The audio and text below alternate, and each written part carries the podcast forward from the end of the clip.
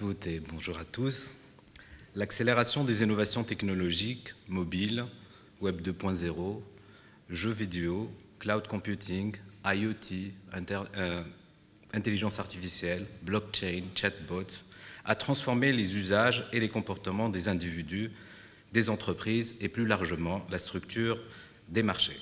Cette transformation induite par ces technologies numériques qui sont à portée de main de chacun d'entre nous et qui permettent d'exploiter des données nouvelles, revêt une importance stratégique cruciale pour les entreprises et plus largement les organisations. En effet, ces dernières doivent d'une part faire face à des nouveaux acteurs disruptifs ayant bouleversé en profondeur les, les secteurs traditionnels et d'autre part, elles doivent être capables de s'adapter de manière rapide et personnalisée à des clients devenus de plus en plus exigeants et plus informés des offres du marché. Cette nouvelle donne conduit à une transformation globale des organisations, propositions de valeur, processus organisationnel, relations clients, et cetera. Elle est baptisée désormais transformation numérique ou digitale. Les établissements d'enseignement supérieur en management ne font pas l'exception. Pour faire face à une, à une compétition pardon, accrue, à une pression à la production scientifique, à l'innovation pédagogique et aux accréditations, ils sont amenés à faire évoluer leur offre de formation, leurs pratiques pédagogiques, leurs pratiques de recherche, leurs modes d'organisation et parfois même leur business model. Dans ce contexte, la FNEGE a lancé en septembre deux mille seize une étude sur le sujet, coordonnée par ma collègue Aurélie Dudésert et moi-même au sein d'un groupe de travail numérique et management et impliquant des collègues enseignants-chercheurs et des praticiens du domaine. L'objectif de cette étude sont doubles. Fournir des clés de compréhension aux directeurs d'établissement sur les impacts potentiels de la transformation numérique à plusieurs, sur plusieurs activités. La formation, la pédagogie, la recherche, les business models des établissements, les pratiques administratives et le bien-être du personnel enseignant et administratif. Et ensuite, développer une liste de recommandations pour mener à bien un tel programme de transformation comme moyen de faire évoluer l'établissement dans sa proposition de valeur.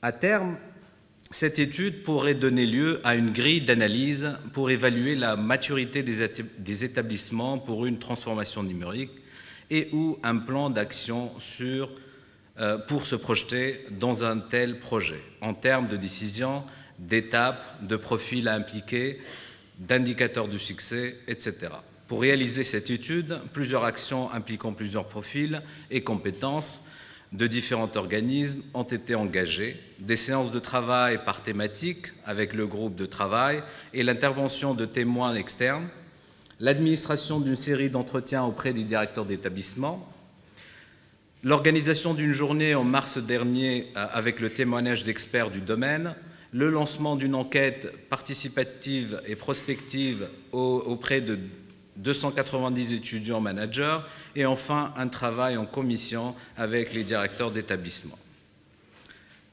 Quatre principaux points ressortent de cette étude. En un, la transformation numérique dans les établissements français est bien, est bien amorcée en ce qui concerne la pédagogie, souvent pour s'adapter aux évolutions du profil des étudiants, par la mise en place des formations blended learning ou des MOOC. Celle-ci conduit parfois à des questionnements sur le rôle de l'enseignant et aussi à la réorganisation de l'espace du travail et de la transformation des infrastructures. En deux, concernant la recherche, les impacts sont plus difficilement perçus, alors que les transformations sont conséquentes. La recherche est vue comme une démarche individuelle, le chercheur solitaire, et peu en prise avec les logiques de développement des établissements. Plusieurs pistes émergent, entre autres dans ce sens, la data research avec le crowdsourcing et l'open data, le crowdfunding, la valorisation de l'impact et l'apparition de la recherche responsable. En trois, un changement des business models des établissements se profile sous l'impact de cette transformation numérique, avec la possibilité de concevoir un autre rapport au savoir dans l'espace et dans le temps. établissement virtuel ou établissement euh, plateforme, étudiants virtuels, espace physique réinvesti pour le coworking et le euh, co-learning. En quatre, il faut noter que les directeurs d'établissement sont pris entre l'émergence de nouvelles opportunités de développement pour leur établissement et des blocages institutionnels à dépasser. D'une part, l'enfermement dans l'idée que le diplôme, la marque, la spécificité des activités formation et, de, et recherche sont des remparts difficiles à attaquer, et de l'autre, un corps enseignant peu au fait de, des transformations en cours et de leur implication. Alors, comment mener à bien un programme de transformation numérique? Celle-ci ne doit pas être subie déjà. Il ne s'agit pas de mettre en place des technologies pour répondre à un effet de mode. Par mimétisme, la mise en œuvre d'un tel programme nécessite de préciser la mission de l'établissement et d'identifier en quoi les nouvelles opportunités offertes par ces technologies digitales peuvent contribuer à la réalisation de cette mission. Pour finir, quelques bonnes pratiques à retenir de cette étude. Se focaliser donc sur sa mission initiale et profiter pour revoir sa proposition de valeur, différenciation, positionnement. Embarquer, responsabiliser et fidéliser les parties prenantes autour d'un projet de société de demain, dans une logique agile de test and learn.